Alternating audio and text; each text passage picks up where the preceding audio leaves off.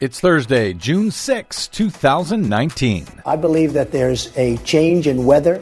And I think it changes both ways. On his trip to Britain, Trump proves he knows zip about climate science again. Meeting Paris Climate Agreement targets could avert thousands of deaths in the U.S. Plus, the time for small ideas is over.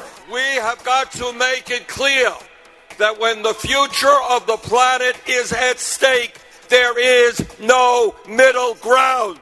Climate change now a litmus test in the 2020 election, at least for Democrats. Searching for all that middle ground and more straight ahead. From BradBlog.com, I'm Brad Friedman. And I'm Desi Doyen. Stand by for six minutes of independent green news, politics, analysis, and snarky comment. Don't forget, it used to be called global warming. That wasn't working. Then it was called climate change. Now it's actually called extreme weather. No, actually, it's still called climate change, just as it was when the Intergovernmental Panel on Climate Change was formed by the UN in 1988. This is your Green News Report.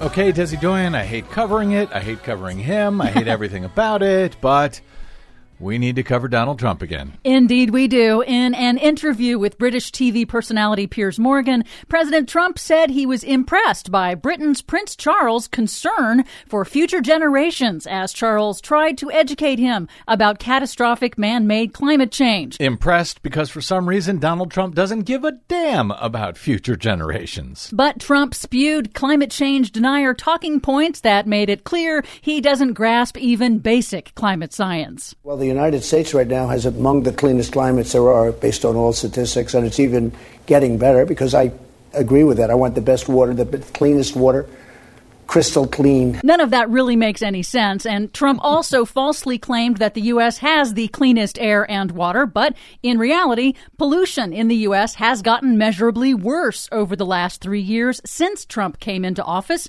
That's according to the American Lung Association. And U.S. greenhouse gas emissions that cause climate change are now rising again in the United States after years of decline. That is because of Trump's rollbacks of climate policies and public health standards standards. But remember, he does not count carbon dioxide as pollution. That's correct. So to him, you can spew as much CO2 into the air as you want, and he does, but it doesn't mean the climate is in any way endangered.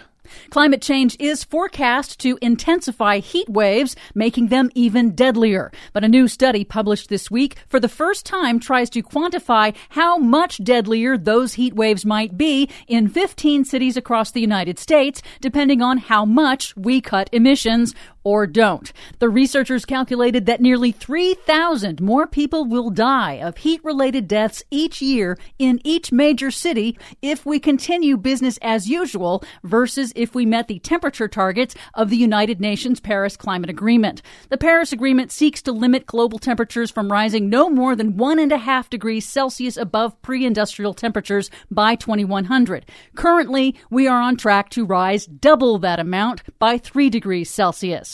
So that's going to cost a lot of dead people. But if you don't care about future generations, then you don't care who dies, I guess. But for the first time in U.S. presidential election history, climate change is now a central issue, at least in the Democratic presidential primary, and it has become a litmus test of sorts for those 2020 candidates.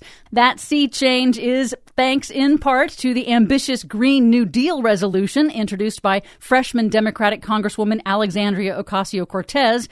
The Green New Deal picked up even more momentum this week with the release of two more 2020 Democratic candidates' climate action proposals. My plan for a clean energy revolution it outlines what we have to do to meet this challenge head on and how we're going to get there. Former Vice President Joe Biden unveiled a $1.7 trillion framework to create jobs by transitioning the nation to clean energy, as did Massachusetts Senator Elizabeth Warren. This environmental catastrophe bearing down on us may be the biggest challenge yet. While their policy roadmaps differ, both reference the Green New Deal and both call for 100% net zero emissions by 2050. That would be paid for in part by repealing the 2017 GOP tax cuts, eliminating taxpayer subsidies for the fossil fuel industry, and putting a price on carbon emissions.